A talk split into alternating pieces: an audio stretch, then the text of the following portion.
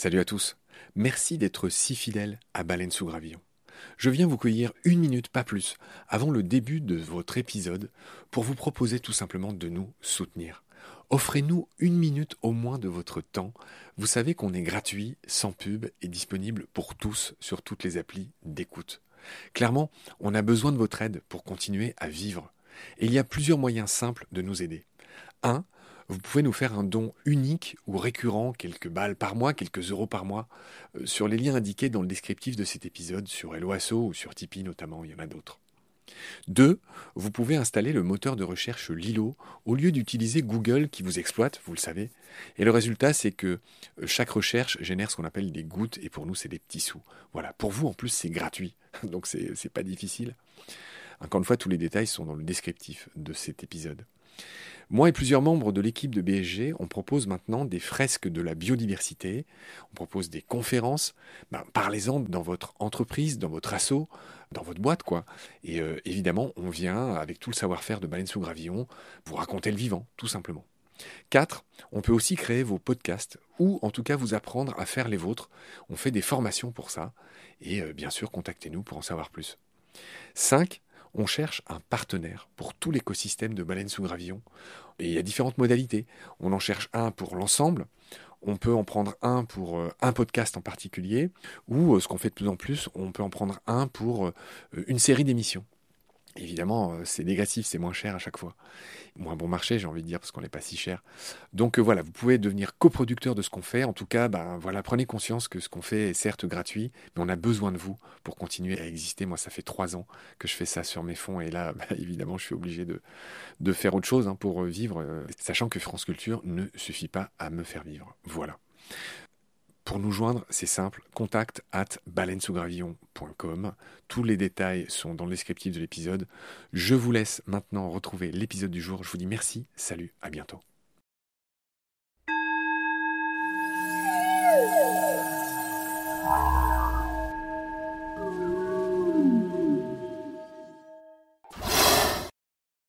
Salut Julien. Salut Marc.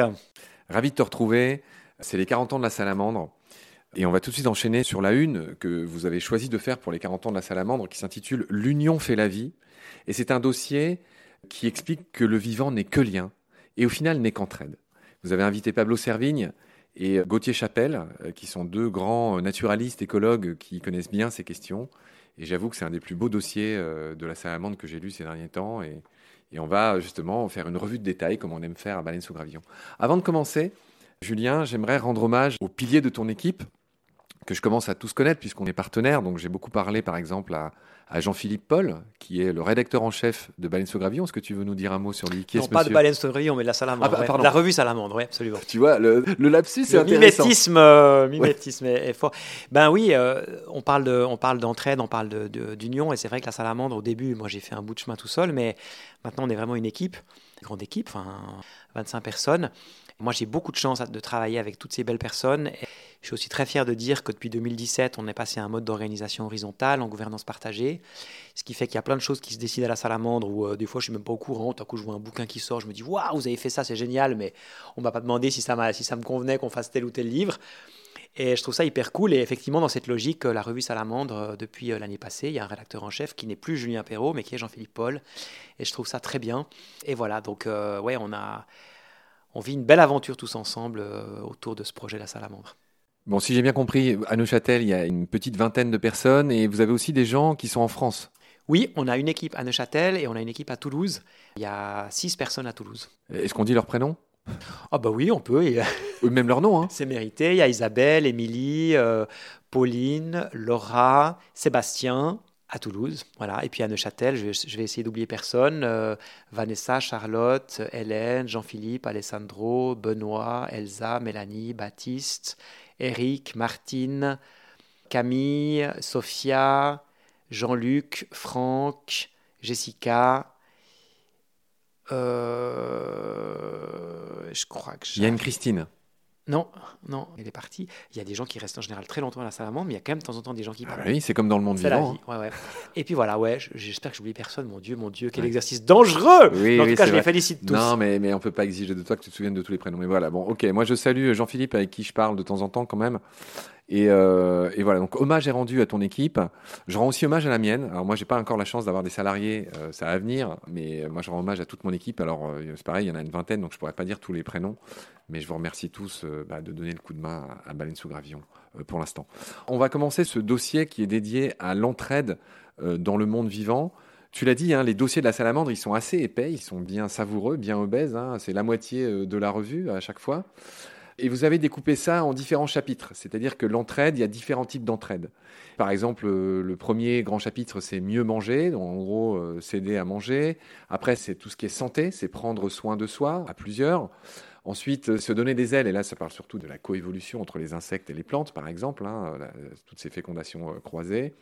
Et puis la dernière, bah, ça, parle de mes choupis, euh, les loups, dont j'ai beaucoup parlé à France Inter. Gagner en confiance, l'union fait la force. Hein. Pour le coup, la meute permet à des loups d'abattre des animaux bien plus gros qu'eux, au contraire du renard, par exemple, qui à ce titre est un petit prédateur. Et puis, il y a un cinquième chapitre qui s'intitule Se surpasser et là, ça parle de ces fourmis qui élèvent des pucerons, qui se transforment en bergères, en, éleveuses. Ça parle de babysitting. On va voir tous ces détails. Et puis, il y a une sublime interview. Je dis trop souvent sublime. Par gentillesse, tu ne me le fais pas remarquer, mais il faut, que je trouve d'autres adjectifs. Il y a une merveilleuse interview euh, avec Pablo Servigne et Gauthier Chapelle. Tu vois que j'ai souligné en long, en large. Et on va aussi parler de ce qui est dedans. C'est vraiment des trésors. Julien, je te propose qu'on commence par le premier chapitre. Là, en gros, c'est rigolo. en cela, tu es bien suisse. Ça commence par mieux manger. Peut-être avant, peut-être pourquoi l'entraide? Pourquoi est-ce qu'on a eu envie de, choisir ce sujet? Parce que tu vois, quand tu fais ton 40e anniversaire, tu te demandes ce que tu vas faire, tu fais un grand gâteau. Puis après, quand tu as une revue, tu te dis, ouais, on va faire une rétrospective, on va raconter notre histoire, etc. Puis tu es très auto-centré. Puis en fait, c'est pas très utile, à mon avis. Donc, euh, on a réfléchi, on s'est dit, qu'est-ce qu'on peut faire d'utile aujourd'hui en 2023 et justement, on a eu envie de semer des petites graines autour de ce thème de l'entraide, de la coopération, de la symbiose, parce que ça fait vraiment sens aujourd'hui. C'est-à-dire que on vit dans une société, dans une civilisation qui prône la compétition, l'individualisme, l'ultra-compétition, et avec évidemment son, sa conséquence qui est l'individualisme. Et ça fait beaucoup de dégâts euh, parmi les humains, ça fait beaucoup de dégâts aussi parmi les non-humains, et c'est très triste. Et en fait, euh, c'est très facile à justifier. On dit, mais écoutez, si ça vous plaît pas, c'est la loi de la nature, ça marche comme ça dans la nature. Donc, hein, la loi du plus fort, la loi de la jungle. Et voilà, et si vous n'êtes pas content, vous allez relire Darwin. Alors déjà, si vous lisez attentivement Darwin, vous allez vous rendre compte que ce n'est pas si simple. Et deuxièmement, depuis Darwin, la science a quand même fait deux, trois découvertes, et en particulier ces 20 et 30 dernières années, euh, les découvertes ont véritablement déferlé. C'est un raz-de-marée sur les cinq continents, dans toutes les disciplines. On se rend compte qu'il y a évidemment beaucoup de compétition dans le monde vivant, c'est une force, c'est un moteur important, mais que finalement, L'autre force un peu symétrique, la force de coopération, la force d'entraide, la force d'union, elle est beaucoup plus forte, elle est surtout beaucoup plus créative. Et toutes les grandes inventions dans le monde vivant, on va en parler, c'est vraiment toutes les grandes révolutions, c'est vraiment un produit joyeux, si j'ose dire, de la force d'entraide et de la force d'évolution. Donc ne justifiez plus jamais la compétition en disant c'est les lois de la nature, c'est complètement idiot, c'est faux. Et j'irai même plus loin, en 2023, notre civilisation, elle est en crise. Qu'allons-nous devenir? Ça va peut-être pas être très facile. Le Covid, c'était déjà pas très marrant. C'était peut-être simplement de la rigolade par rapport à d'autres catastrophes qui nous attendent. Et dans ce contexte-là, on va être forcé tôt ou tard à revenir à la proximité, aux proches. C'est aussi un peu le message de la salamandre. Et surtout, pour survivre, on va avoir besoin de nous entraider les uns les autres. Et il faudra éviter le chaos, il faudra éviter la violence, ça ne sera pas simple.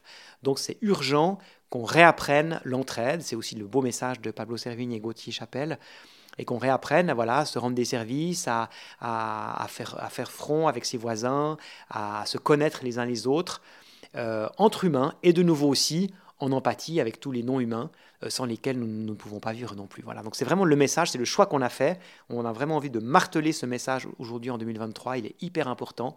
Il devrait l'être aussi même jusqu'au niveau politique, jusqu'au sommet de nos États respectifs. Et voilà, donc après, on peut aller voir ce que fait d'extraordinaire tel calmar dans le Pacifique, quel prodige tel arbre a pour communiquer avec tel autre, ou euh, comment telle fourmi fait pour prendre soin de ses pucerons. Mais je voulais juste insister sur le fait que c'est un sujet qui va bien au-delà de ça. Et notre partenariat, cher Julien, illustre ça. C'est-à-dire que tu, tu, as raison, on a toujours besoin, y compris d'un plus petit que soi, mais au-delà de la femme de la fontaine, on, on, a besoin les uns des autres et on a tout à gagner à s'entraîner. Ça paraît évident, c'est dans ce cadre que tu es là aussi aujourd'hui. Et, moi, ça me paraît très sain. Et c'est vrai que c'est quelque chose qui est foulé aux pieds, qui est oublié et qui, j'espère, va, enfin, grâce à tous ces, travaux, y compris des naturalistes, on montre ben non, la nature, c'est exactement ce que tu viens de dire. Je, dis souvent que le vivant n'est que lien au pluriel. Voilà. c'est exactement ça. On, va, on va détailler ça avec toi. Allez, on va commencer par un, par un être vivant dont on parle tellement peu, mais qui est magnifique et sur lequel j'ai appris mille choses en lisant votre dossier. Il s'agit du lichen. Donc ça s'écrit lichen, hein, mais, mais on, dit bien euh, lichen. Euh, explique-nous ce qu'est le lichen. C'est marrant, hein, parce que c'est comme le tardigrade dont on a parlé dans l'épisode précédent. C'est un truc, euh, si j'ose dire, qui vit tout autour de nous. Des lichens, il y en a jusqu'au cœur de nos villes. Euh, et c'est un être complètement incroyable. C'est un être de science-fiction. C'est un mélange entre un champignon et des algues. Donc en fait, le champignon, il construit un peu la maison, si on veut. Et puis dans cette maison vivent des algues. Des algues vertes Des algues vertes en général des algues vertes, pas que, qui euh, payent leur loyer consciencieusement en approvisionnant le champignon euh, essentiellement avec des sucres.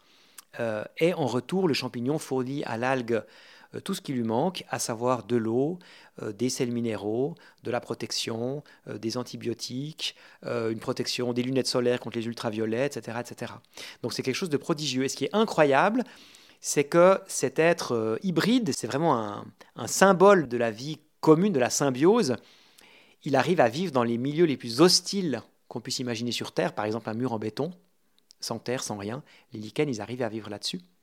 Et ça montre la force, la puissance du, être ensemble, du travailler ensemble.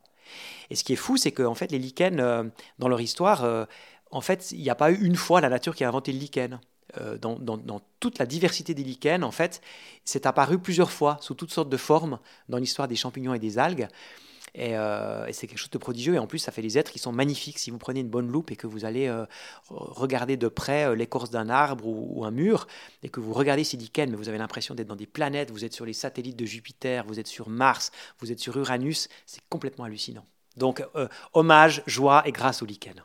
Ouais, hommage, joie. Alors moi, je vais en rendre un aussi à, un grand ami de Baleine sous Gravillon qui s'appelle Ernst Zürcher, encore un sûr. que j'ai invité. On a fait huit épisodes sur les arbres avec Ernst, et il m'avait dit cette phrase qui le résume si bien. Euh, c'est passe-moi le sel, je te donne le sucre. C'est ce qui se passe entre les arbres et les champignons. On va en parler tout à l'heure d'ailleurs, c'est ce qui se passe au niveau des mycorhizes, c'est-à-dire ces, endroits d'échange entre les, champignons et les racines, où effectivement l'arbre fournit, si je ne dis pas de bêtises, le sucre aux mycorhizes, aux champignons, et à l'inverse, le champignon fournit tout ce qui est sel, sel minéraux, etc., qui va servir à l'arbre. Donc il y a vraiment des échanges qui se passent à ce niveau-là. Oui, alors si on parle de ça, on peut en parler maintenant. Euh, l'image d'Ernst, elle, elle, est très chouette, elle est très pédagogique. En fait, c'est bien plus que ça. C'est-à-dire qu'effectivement, l'arbre ou l'algue fournit du sucre, parce que c'est des êtres qui sont capables de photosynthèse. Mais euh, les champignons fournissent pas seulement des sels minéraux, ils fournissent de l'eau, ils fournissent justement des antibiotiques, des médicaments de toutes sortes. Et, euh, finalement, surtout le champignon, puisqu'on parle de la forêt maintenant, on a changé de sujet, euh, c'est le lien, c'est le lien physique entre les arbres. C'est-à-dire que les arbres communiquent entre eux dans l'air avec des molécules. Ils se transmettent toutes sortes de messages, mais ils communiquent aussi euh, sous terre. Et en fait, les câbles qui relient euh, tous les arbres entre eux, c'est des champignons, et ça forme quelque chose de fabuleux qu'on appelle le Wood Wide Web.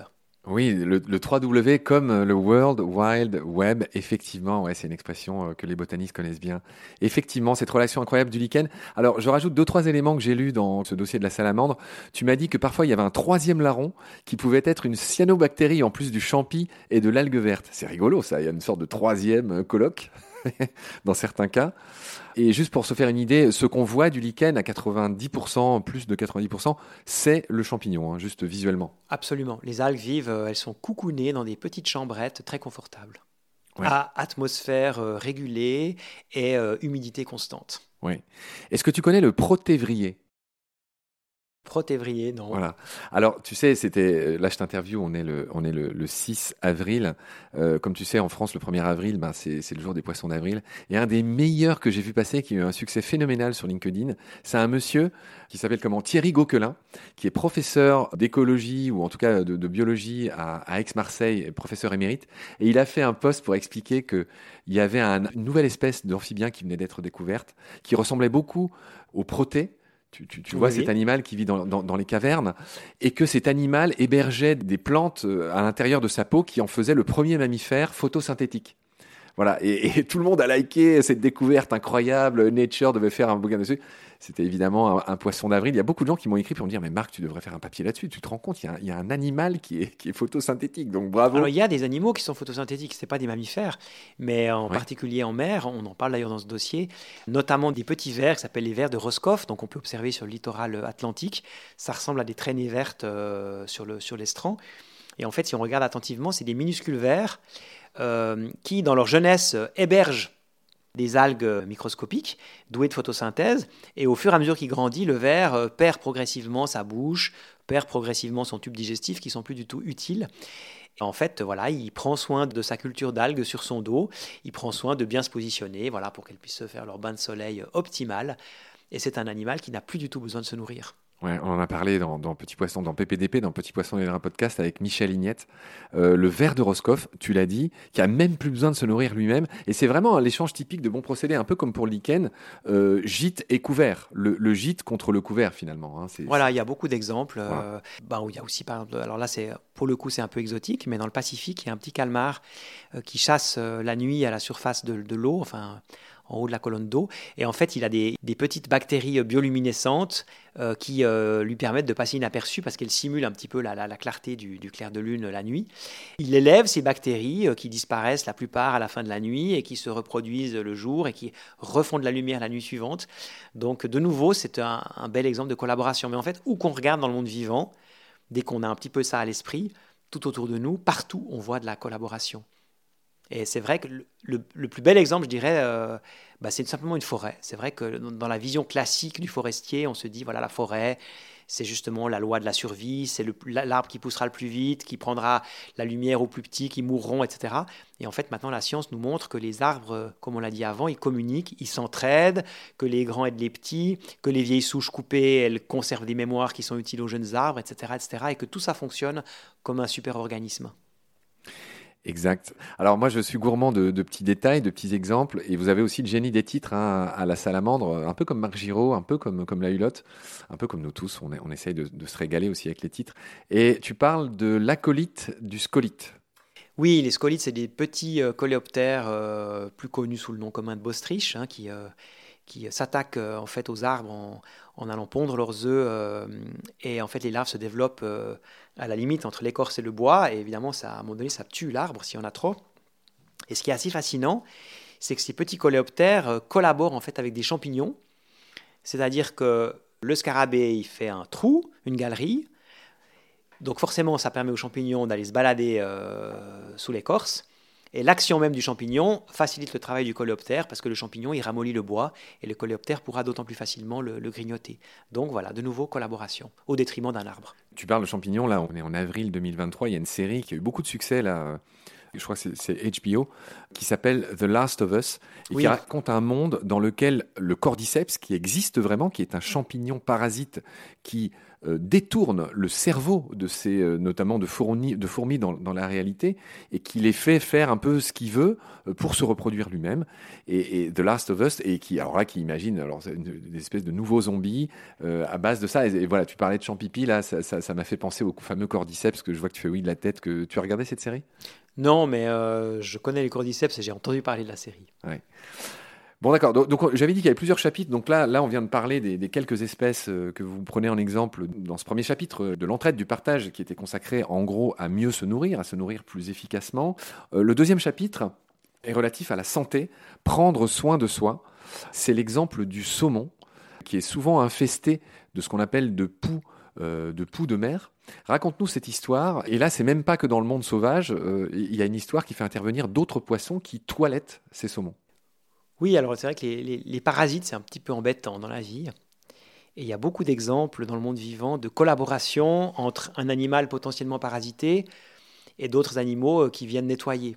Et c'est vrai que dans le cas du saumon, euh, ben, en particulier euh, en mer, il y, a beaucoup il y a beaucoup, beaucoup de poissons qui bénéficient du service d'autres espèces de poissons qui les débarrassent de leurs parasites. Donc l'exemple du saumon est assez classique.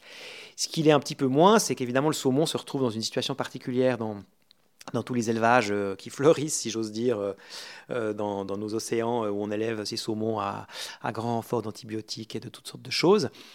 Ils se retrouvent artificiellement en très haute densité, comme des sardines dans une boîte quasiment, sauf qu'ils sont vivants, mais souvent en mauvaise santé. Et il y a toutes sortes de parasites, dont ce fameux pou de mer, qui est en fait un crustacé, c'est pas un pou, qui se développe et qui s'accroche à la surface de ces pauvres saumons et qui leur suce le sang. Et euh, effectivement, là, les éleveurs de saumon se sont mis à élever aussi des poissons nettoyeurs de saumon pour que ceux-ci euh, débarrassent leurs leur euh, pensionnaires de leurs parasites. Et c'est un poisson connu, c'est les lompes, les, les, fameux œufs de lompe qu'on voit dans les supermarchés. Absolument ces poissons qui jouent un peu le rôle de quelque chose que les, les plongeurs comme moi connaissent bien. Ce sont les fameux labres nettoyeurs. Euh, et tu connais forcément Pascal Cobé, le grand photographe naturaliste qui vient de sortir un livre là avec euh, François Sarano sur les requins et les raies. Pascal que j'ai interviewé, qui me racontait là dans les épisodes que le, le patron du récif, c'était le labre nettoyeur parce que tous les animaux font la queue. Ils ont tous besoin de lui. Pour se faire nettoyer par le labre nettoyeur, qui est un petit génie, qui est un Einstein des océans, qui gère ses 2000 clients avec euh, euh, mieux qu'un logiciel finalement. C'est-à-dire qu'il sait qui est carnivore, qui est dangereux, qui l'est pas, qui peut faire attendre plus ou moins que l'autre parce que si, parce que ça. Et c'est absolument prodigieux. Il y a beaucoup d'études qui ont été menées sur ces labres nettoyeurs d'Immidiatus. Ça m'a fait penser à ça. Euh, tu m'as appris qu'il y avait des lompes qui nettoyaient les saumons euh, dans, ces élevages. Alors le troisième chapitre, c'est aussi une des plus belles histoires du vivant. Là, pour le coup, euh, on va pas être bégueule. Il est poétiquement intitulé Se donner des ailes, et tu parles de la coévolution entre les plantes à fleurs, et les insectes. Et contrairement aux idées reçues, c'est apparu assez récemment dans l'histoire de la vie, mais le succès a été absolument foudroyant. Raconte-nous cette histoire. Oui, c'est une histoire qui commence euh, progressivement, à peu près il y a, 100 millions d'années. Une, coévolution qui va devenir prodigieusement euh, euh, féconde, parce qu'il y, a des centaines de milliers d'espèces vivantes qui, vont en naître. C'est ce dialogue, en fait, entre le monde végétal et le monde animal. la plante, elle a un problème, en général, c'est qu'elle n'est pas très mobile. Or, elle doit se reproduire, euh, il faut euh, échanger des, gamètes mâles et femelles pour éviter tout le temps de raconter la même histoire en se clonant, ce que, que l'évolution n'aime pas beaucoup. Donc, euh, les insectes vont devenir des grands entremetteurs favoris. il n'y a pas que eux, hein, il y a aussi des oiseaux, des chauves-souris, mais essentiellement, et le vent, bien sûr. mais la grande majorité des plantes à fleurs collabore avec des insectes. Et du coup, c'est gagnant-gagnant, c'est-à-dire que euh, la plante, elle voit ses gamètes se déplacer, et puis que l'insecte, évidemment, il va se nourrir suivant les cas. Si c'est un papillon, il se nourrit de nectar. Si c'est une abeille, il va se nourrir de nectar et de pollen, etc. etc. Et il y a des cas assez spectaculaires parce qu'évidemment, il y a des coévolutions. Euh, il y a des, il y a des insectes qui sont très étroitement spécialisés dans la pollinisation d'un végétal bien précis. Euh, tu prenais l'exemple avant, évidemment, du blastophage avec les figues c'est tout à fait un exemple parfait. L'un ne peut pas vivre sans l'autre. Euh, et il y a plus de 700 espèces de figuiers euh, dans le monde qui ont tous leur blastophage euh, spécialisé. D'accord. Vous m'avez aussi appris dans ce numéro que la même chose se fait sous l'eau. Il y a des animaux qui s'appellent, alors l'algue s'appelle, une algue rouge s'appelle le gracilaire, et l'animal s'appelle, je ne retrouve pas son nom, tu vas m'aider, mais en gros c'est un peu cette même histoire, ça se passe aussi sous l'eau. Oui, c'est un petit crustacé en fait qui se, qui se nourrit des, des protozoaires qui vivent à la surface de cette algue. Et en même temps, en se déplaçant, il va déplacer les gamètes mâles de, cette algue pour qu'elles se reproduisent. Donc c'est pas seulement, ça s'est produit en fait, cette collaboration s'est produite plusieurs fois dans l'évolution. Ce petit animal, j'ai retrouvé son nom, s'appelle l'idoté idoté et, sur son algue rouge qui s'appelle le gracilaire. Alors écoute, est-ce qu'on re-raconterait pas, tout en décochant une belle accolade à notre ami commun Stéphane Hett, euh, son histoire de blastophage et du figuier? C'est une des histoires les plus poétiques du monde, euh, tout court. Raconte-nous cette histoire entre cette toute petite guêpe et le figuier qui ne peuvent pas vivre l'un sans l'autre. Oui, alors si je suis un blastophage, et ça demande un petit effort d'imagination, je nais dans une chambre obscure avec euh, des frères et des sœurs je suis en fait au cœur d'une figue. Une des premières choses que font les jeunes blastophages, c'est qu'ils s'accouplent.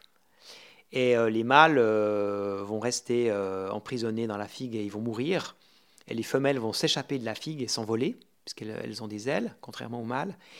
Et elles vont se déplacer et étant fécondées, quand elles vont trouver une autre figue, elles vont rentrer dans la figue et elles vont pondre des œufs dans la figue, elles vont mourir dans cette figue, et ce sera le début de l'histoire de la génération suivante. Donc c'est un truc complètement fou. Les figuiers sauvages euh, ne peuvent être fécondés que par cette guêpe. Cette guêpe ne vit nulle part ailleurs que dans les figues. Et puis évidemment, l'humain, il est arrivé là-dessus, il a mis son petit grain de sel, et forcément, les espèces de figuiers cultivés, on s'est arrangé pour qu'ils aient plus besoin de cette guêpe. Alors, on est toujours dans le chapitre 3, euh, se donner des ailes. On a beaucoup parlé des plantes, on a dit un mot sur les algues. Il y a deux, trois exemples savoureux que j'aimerais aussi donner. Tiens, tu, nous parles de la promiscuité interactive entre la guifette moustaque et le grèbe à cou noir. Oui, les guifettes, c'est des jolis petits oiseaux, ça ressemble à des sternes, des petites sternes, si vous voyez, euh, des micro-mouettes, si vous voulez, en beaucoup plus gracieux, qui sont devenus rares, qui vivent euh, dans les étangs encore préservés, sur des radeaux végétaux flottants. Et alors, le problème de la guifette, c'est qu'elle ne sait pas trop bien euh, rassembler le matériel pour construire son nid flottant. Mais par chance, elle a un voisin qui est le grèbe à cou noir, qui est un grand champion pour aller collecter euh, de la matière végétale, des branches, des, brindilles, etc., des, tiges de roseaux, pour faire son, nid également flottant. Mais lui, il a un autre problème, le grèbe à cou noir, c'est qu'il est un peu peureux et qu'il n'est pas très doué pour protéger son nid. Donc là, superbe collaboration. La guifette, elle emprunte au grèbe à cou noir un peu de son matériel pour construire son nid, c'est pas très grave, il va aller en chercher d'autres. Et en cas d'attaque, le cou noir se planque sous l'eau, il plonge. Et par contre, la guifette, qui est un oiseau très agressif, elle va défendre son nid et en même temps le nid de son voisin, le cou noir. Donc win-win, tout le monde est gagnant. Alors un win-win que j'ai du mal à comprendre dans un autre exemple que vous donnez, qui concerne le parasitisme de couvée. Et là, tu parles du coucouget.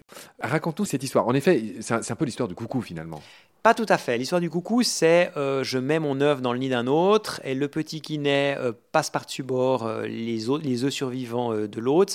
Et finalement, il n'y a plus que le bébé coucou qui se fait élever par une rousserolle ou un troglodyte ou un rouge-gorge. Qui est dix fois plus petit que lui. Voilà, donc là, c'est un peu la catastrophe pour l'espèce haute qui se fait complètement kleptoparasiter sa couvée.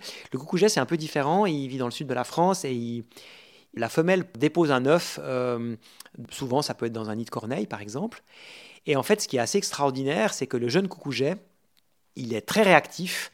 S'il y a un prédateur qui se rapproche du nid, en particulier un mammifère, il va régurgiter une espèce de substance tellement nauséabonde qu'il va faire fuir le prédateur. Donc en fait, Certes, la corneille doit nourrir un, oisillon de plus. Un bec en plus. Qui heureusement ne tue pas ses, frères et sœurs d'adoption, contrairement au coucou. Donc ça, c'est quand même déjà assez cool. Mais en plus de ça, elle se paye un service de sécurité, de protection euh, avec ce squatter qui, euh, qui protège ses jeunes. Très bien, Julien. On a fini ce troisième épisode euh, qui a raconté euh, ce dossier que vous avez voulu faire pour vos 40 ans, qui s'intitule L'union fait la vie, bah, qui raconte que le vivant n'est que lien, que la compétition, euh, que cette fameuse loi de la jungle qu'on nous a vendue depuis des siècles, en fait, bah, non, le vivant est beaucoup plus dans l'entraide que dans la compétition. En gros, c'est ça ce dossier. très bien, Julien. Je te retrouve très vite pour la suite. D'ici là, prends soin de toi. Salut. Salut, Marc.